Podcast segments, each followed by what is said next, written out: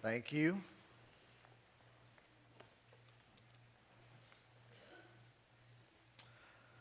I have been waiting to preach for 13 days now.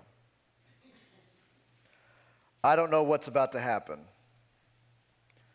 I may explode from excitement. Because what we're looking at this morning is so magnificently important for us to hear and understand this morning about what our deepest need is. Because sometimes we can be confused about what we really need, what truly is the best for us. And the text this morning, I believe, drives us to the greatest need any of us will ever have in our lives. And so I'm excited to preach this morning, and I pray I will do it concisely and without too much expounding unnecessarily. Ephesians chapter 4. Listen, my intent was to go all the way to chapter 5, verse 2. That ain't happening. It just isn't gonna happen. I mean, I, sometimes, sometimes when I sit in my office, I've got great expectations of how I'm gonna be able to preach these messages. It's not until you sit down and actually start working through them that you start going, uh, there ain't no way. And this is one of those texts. There is, there is no way I was gonna be able to preach all those verses when I sat down months ago and planned out to do it. And so we're going to try to focus simply on 17 through 24. And we may not even make it through all that, but we're going to try. And in Ephesians chapter 4, verse 17 through 24, what we find is the greatest need and Paul's reminder to Christians of what Jesus did for them in the midst of their greatest need. Now, I need to start out with all of us on the same page because we may come in here with different backgrounds and different struggles and different things we've worked through this week, but there is one common problem that every single one of us faces, no matter when you were born or, or how you were born or where you were born or in what family you were born into. There is something that is common between all of us. You want to know what it is? Every single person who has ever drawn breath besides Jesus. Jeremiah 17 9 is true about you and me. Jeremiah 17 9, God shares something that should take us aback. And God says this The heart is deceitful above all things and desperately sick.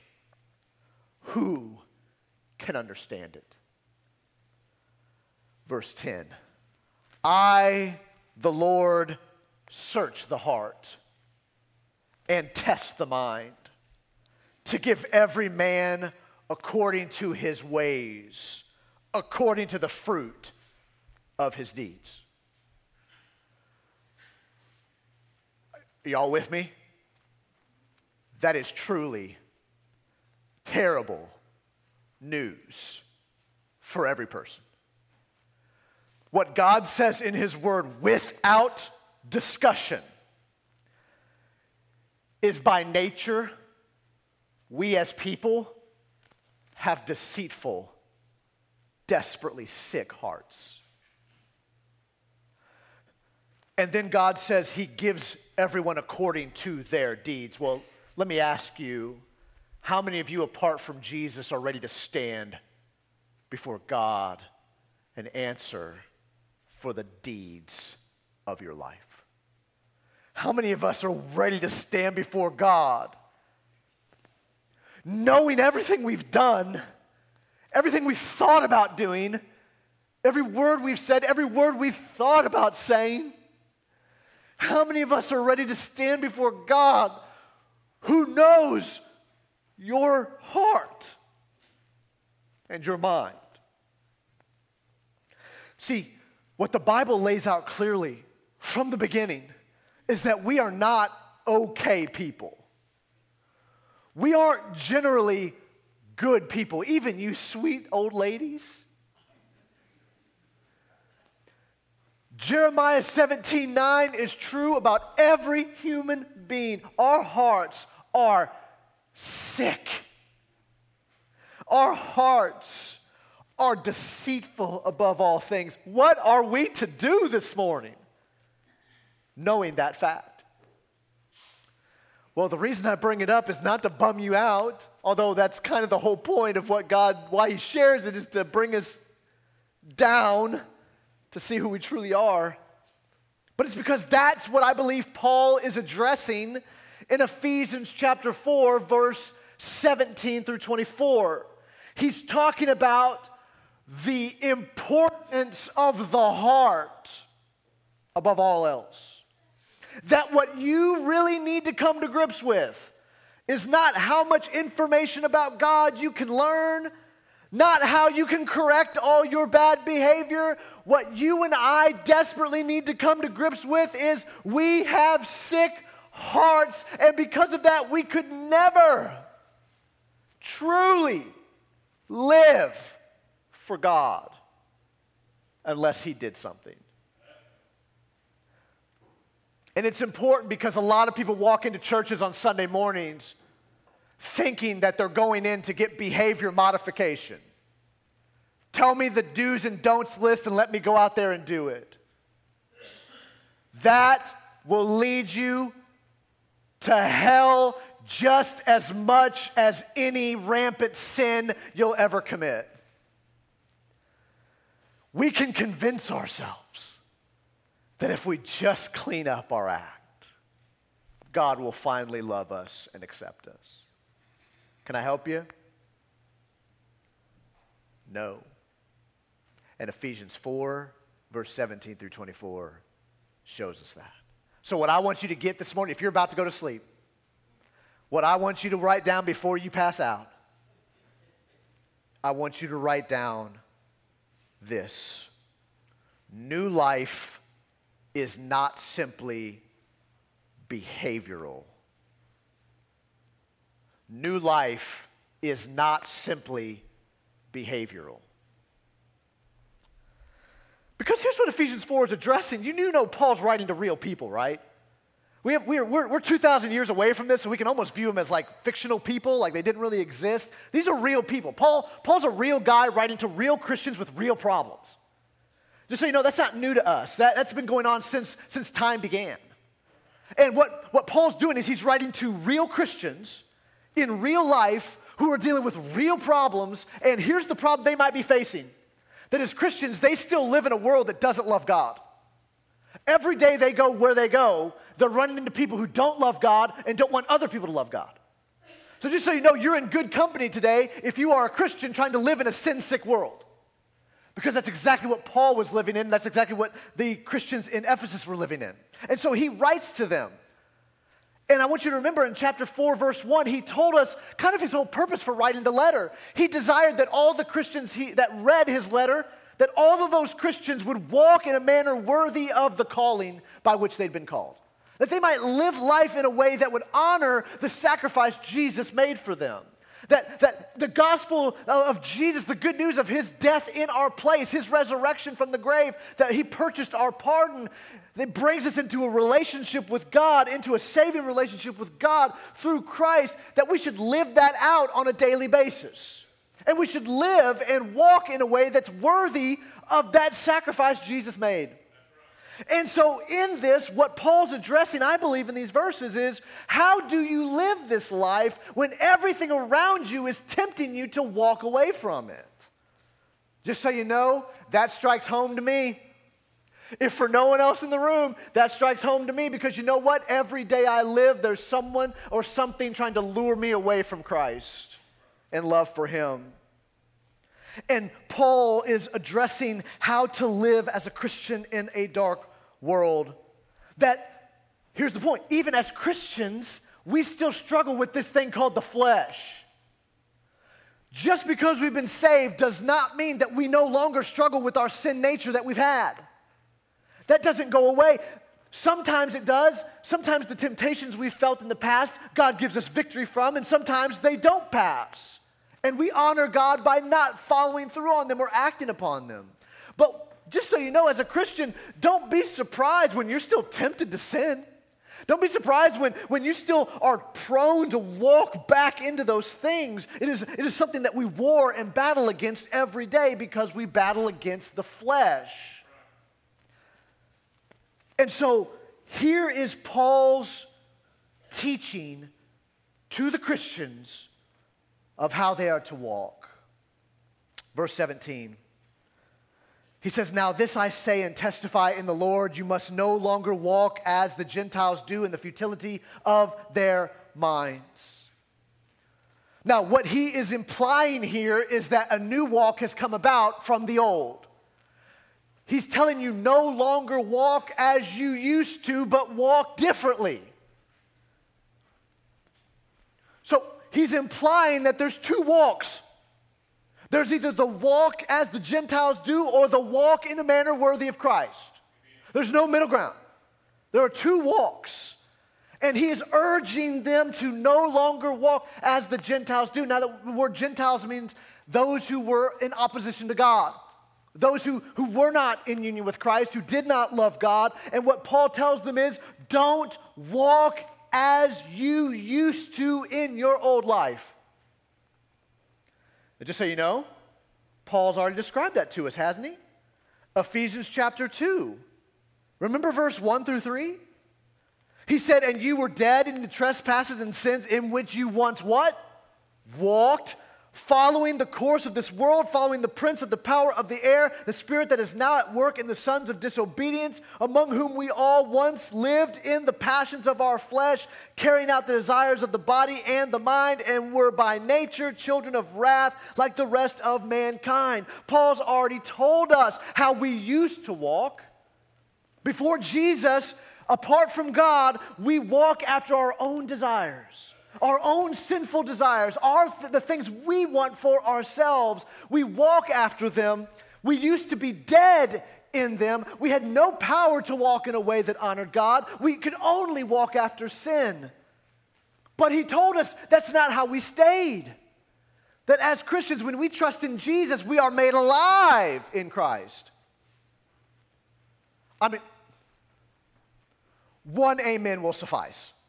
There we go. I'll move on for one. You used to be dead spiritually. I used to be dead. I used to walk only after what I desired for myself. And you know what that was purchasing for me? Death, separation from God, eternal hell. That's what it was purchasing for me. And if God hadn't done anything, that's exactly where I'd be right now. But God acted. Ephesians chapter 2, verse 4. He told us, but God, being rich in mercy because of the great love with which He loved us, even when we were dead in our trespasses, made us alive together with Christ. You and I suffered from the same deceitful, wicked heart. And if God hadn't done anything for us, it's exactly where we'd be today, acted upon that same wicked heart. But Paul says, when you trust in Christ, you are made alive in Christ. You're no longer dead. You're no longer stuck in sin. You're no longer a slave to sin. You are set free. And now, as a result, Ephesians chapter 4, verse 17, he says, Now this I say and testify in the Lord. Paul saying, This is God telling you this. You must no longer walk as the Gentiles do in the futility of their minds. You can no longer, you must no longer walk as the old man, but as the new. And he's insisting, he's imploring them, he's charging them to not walk like the old man anymore. He says, no longer walk or live as the Gentiles do in the futility of their minds. I believe what this is referring to is this is to be devoid of truth. The way we used to live was devoid of spiritual truth, it was aimless wandering. Before I was saved, it's exactly how I'd characterize my life. I was aimlessly wandering after who knows what. To try and find hope, try to find happiness, try to find joy somewhere. That's how we're marked. That's how the Gentiles walk. That's how those who are in opposition to God walk. That's, those who are not in Christ, that's how they walk. They walk in the futility of their minds, the purposelessness, the vanity of it. Do you know where that word is used most often in the Greek? in the Old Testament Ecclesiastes. Everything is vanity, everything is worthless. Same word here. Paul says, You used to walk in futility, aimless wandering, the futility of our minds.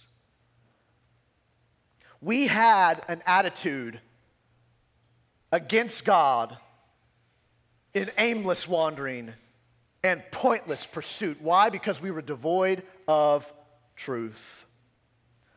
He says, no longer walk as the Gentiles do in the futility of their minds. And then he explains that for us. He says, they are darkened in their understanding and alienated from the life of God because of the ignorance that is in them. You want to know what marks this futility of mind? Darkened understanding their understanding before God showed up, before Christ, before we heard the gospel, our understanding God describes as darkened. It means to be spiritually blind, but think you're enlightened. 2 Corinthians 4, Paul shares more about that with us. He tells us clearly what that looked like. 2 Corinthians chapter 4, he says this in verse 1 Therefore, having this ministry by the mercy of God, we do not lose heart, but we have renounced disgraceful, underhanded ways. We refuse to practice cunning or to tamper with God's word, but by open statement of the truth, we would commend ourselves to everyone's conscience in the sight of God. And even if our gospel is veiled, it is veiled to those who are perishing. In their case, the God of this world has blinded the minds of unbelievers to keep them from seeing the light light of the gospel of the glory of Christ, who is the image of God. For what we proclaim is not ourselves, but Jesus Christ as Lord, with ourselves as your servants for Jesus' sake. Paul says that apart from God, we are found to be blind. That unbelievers' minds are blinded to keep them from seeing the light. There are many ways in which Satan seeks to distract us and to blind us to the truth of who Christ is. And before God showed up, we were stuck in the darkness of our understanding. Not only that, but he tells us we were alienated from the life of God. That means to be completely separated from him. And by the way, he uses this in a tense that means completed action in the past with continuous results now. So, what this means is that you didn't become alienated somewhere down in life. What this means is you and I were alienated, separated from God from the day we were born. We were born into separation from God because Adam sinned all sin. This is bad news. It tells us that apart from God, our understanding was darkened. We were blind to spiritual truths. We had no truth. We were aimlessly wandering, and we were alienated from God from birth. And he says, because of the ignorance that is within them. Now, this isn't talking about your IQ, this is talking about our spiritual ignorance being devoid of truth. We walked after those things because we knew no truth. And any truth of God we had, we distorted and we twisted for our own gain. Uh, there's a chapter that I think speaks so clearly about our desperate condition apart from God that I go to it often. Romans chapter 1, verse 18 through 25. Paul again writes this. He says, For the wrath of God is revealed from heaven against all ungodliness and unrighteousness of men who by their unrighteousness suppress the truth. For what can be known about God is plain to them because God has shown it to them. So none of us can sit here and say, We didn't know God, you didn't give us any clue. He says, For his invisible attributes, namely his eternal power and divine nature, have been clearly perceived ever since the creation of the world in the things that have been made, so that they are without excuse. Nobody can say that they were clueless to anything because all Paul says is go outside, look around. Where did that come from? What does that speak of? It speaks of the divine majesty and power of a God. He goes on Verse 21 For although they knew God, they did not honor him as God or give thanks to him, but they became futile in their thinking, and their foolish hearts were darkened. Claiming to be wise, they became fools and exchanged the glory of the immortal God for images resembling mortal man and birds and animals and creeping things. Therefore, God gave them up in the lusts of their hearts to impurity, to the dishonoring of their bodies among themselves. Verse 25, why? Because they exchanged the truth about God for a lie, and they worshiped and served the creature rather than the Creator, who is blessed forever. Oh, our hearts should ache understanding that God created us in His image he poured out his love on us. He created every single one of us in his image. And rather than give him the praise he deserved, we decided to cast him aside and seek our own glory above his and to worship ourselves instead of him. Oh.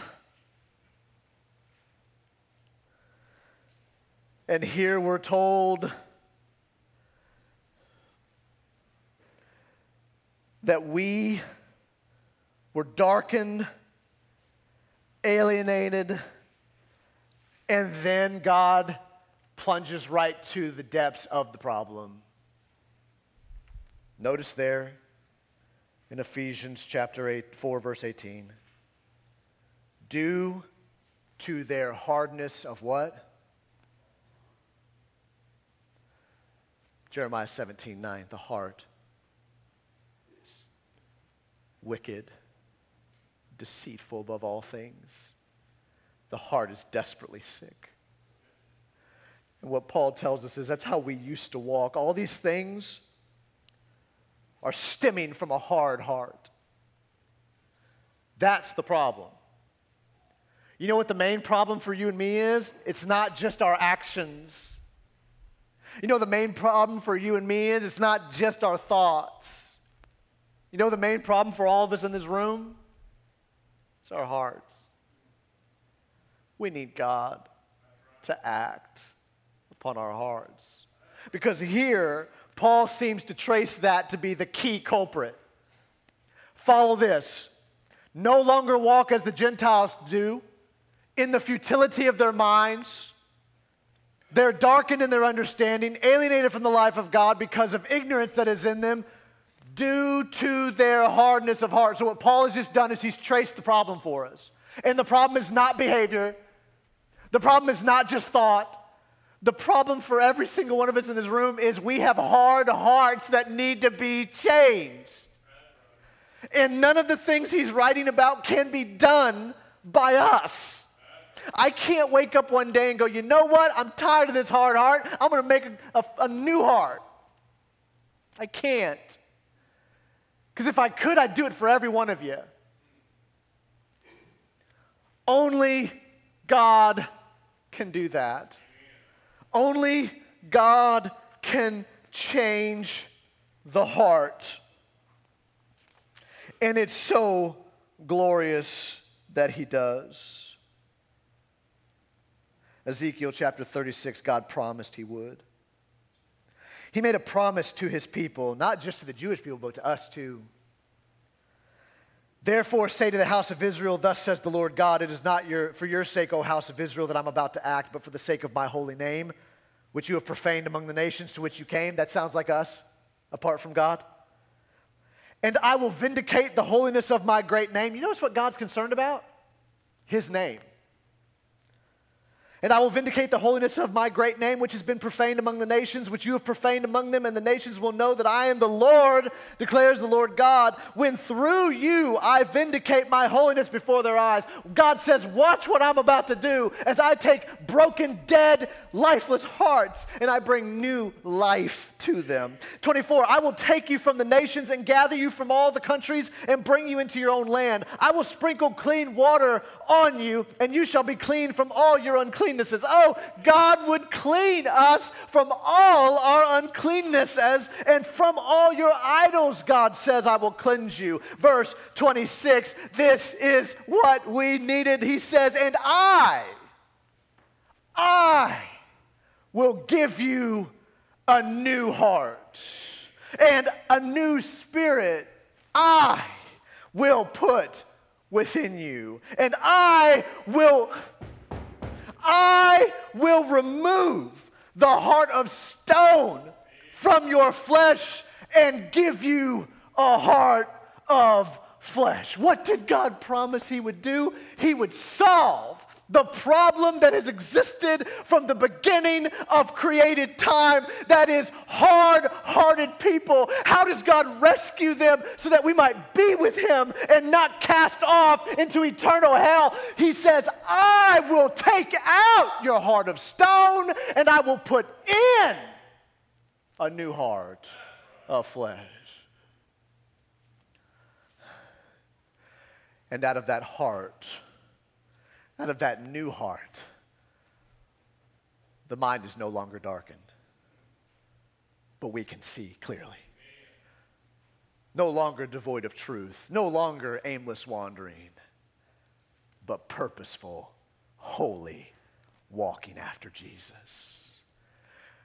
In that heart that God puts within us are new affections, new loves new joys and new purpose. you might have come in here today thinking, okay, let's talk about what we're not allowed to do anymore and what we got to go out here and not do. I'm here to tell you what Paul is telling us is that behavior is not the culprit. The culprit is the hard heart from which that behavior flows from. So, what we're here to do at Fairhaven is not simply to tell you to stop it, not simply telling you to clean your life up and kick the habit. Those are good things, but they don't make an ounce of difference if it doesn't flow from a changed, new heart.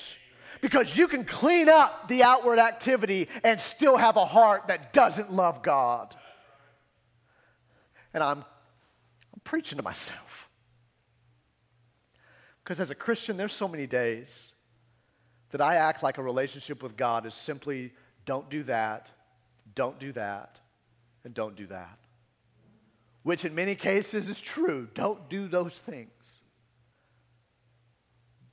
But I, I don't do those things because I love Jesus more than them. That's the difference between works based righteousness and fruits of a changed heart. We're still called to live exactly how, right? Walk in a manner worthy of Christ. Don't walk as the Gentiles do, but the only way you can do that is to have a new heart. And what you and I need this morning is for God to take out the heart of stone and put in a heart of flesh. And he tells us in his word in Acts chapter 4 that anyone who calls upon the name of the Lord shall be saved. Christ and his death and resurrection was not just erasing that debt, he was preparing the way for us to have new hearts and to love him and to love God above all things. So what Paul's saying is walk in a manner worthy. Don't walk like the Gentiles do because you've been rescued from that. You know that that doesn't lead to, to glory. You know that that leads to destruction. And instead of walking after that, walk after Christ. I told you I didn't know we'd get it all the way through it. We're not. Just so you know, next Sunday is going to be part two. And I had a lot to say about the second part. it's all written down right now. I've got a lot to say. But this morning, what I want you to see, and we're going to stop here. Here's what we're going to, here's what I want you to walk away with. You need a new heart. And the only way you can have one is through Christ. And the only way you can have that is to pray. Earnestly pray to God. If you're here this morning and you thought that living a good life would make God love you and, and cause him to have to save you, I hate to break it to you, you can't do that. God will not be coerced or manipulated. Believe me, I've tried. What God calls us to is not to come to him with all of our efforts and deeds. He calls us to come to him as broken, lowly, contrite sinners who need to be forgiven by him. And I'm urging you today to not trust in your deeds to save you, but to trust in Christ, who alone was able to purchase your new heart. And Christians in the room, our main problem we have to realize is that we live in a world that desires for us to walk back after those things. We live around people who don't know any better. They are spiritually devoid of truth, and they're asking you to walk in the manner that they think will bring you ultimate happiness. But guess what? You're not a fool. Your eyes have been opened. You know that will not bring you ultimate joy. And so we need, as Christians, to be praying to God that He would help us to walk after Him, to guard us from walking as the Gentiles do. Now, next week, we're going to get into what that looks like, exactly how to do that. So, you're going to have to come back. I hate to break it to you. You're going to have to come back, because if not, you're going to leave this half done. And you're going to need to bring people with you, because I'm going to summarize next week. You're going to need to bring people with you. But what we need to understand is that God is so gracious and glorious to us. Not because He just cleaned up our lives, not just because He gave us victory over this sin or that one. God is supremely glorious because for the glory of his own name, he takes out sinful, dead hearts and he puts in new, beating, spiritually alive hearts that love him. And he deserves glory for that every single second of the day. And my encouragement to us is to glorify his name. Listen, is this tough stuff? Yeah. Do I love talking about the deceitfulness of my own heart? No but it is absolutely important if I'm ever going to see the grace of God to see the depths of my need. I pray that's the same for every single one of you this morning. Listen, we're going to have our response time. We're going to sing a couple verses. Some of you don't feel comfortable coming up during that time, and I get it. But I want you to know that the invitation to respond to Christ never closes. And the time to respond to Jesus and to ask Him for forgiveness and, and to repent of our sin and to call upon His name for rescue is now. And whether it's during the response song or later on today or tomorrow or later this week, you need to let me know. If you want to talk about what it means to be a Christian, you come find me and talk to me, and I'll be happy to talk to you as long as you wish. If you have questions about what it means to be a Christian, if you have questions about what it means to be baptized. Maybe you're a Christian, but you've never been baptized before. You don't understand why we do it or what it means. Find me, talk to me. Stick around after service, I'll talk to you. Maybe, maybe you've been jumping around church to church, you've been, you've been living as a spiritual orphan. And maybe you need to talk about what it means to be a part of a body of believers at a church. I'm happy to stick around and talk to you. But, folks, this good news of God bringing new hearts in the midst of dead ones, it beckons us to respond to Him. So this morning, I'm going to ask us to do that. Would you pray with me? Heavenly Father, I love you. I thank you for your word. And Lord, I thank you that even though I've got all these plans of what I want to preach on, that your spirit guides.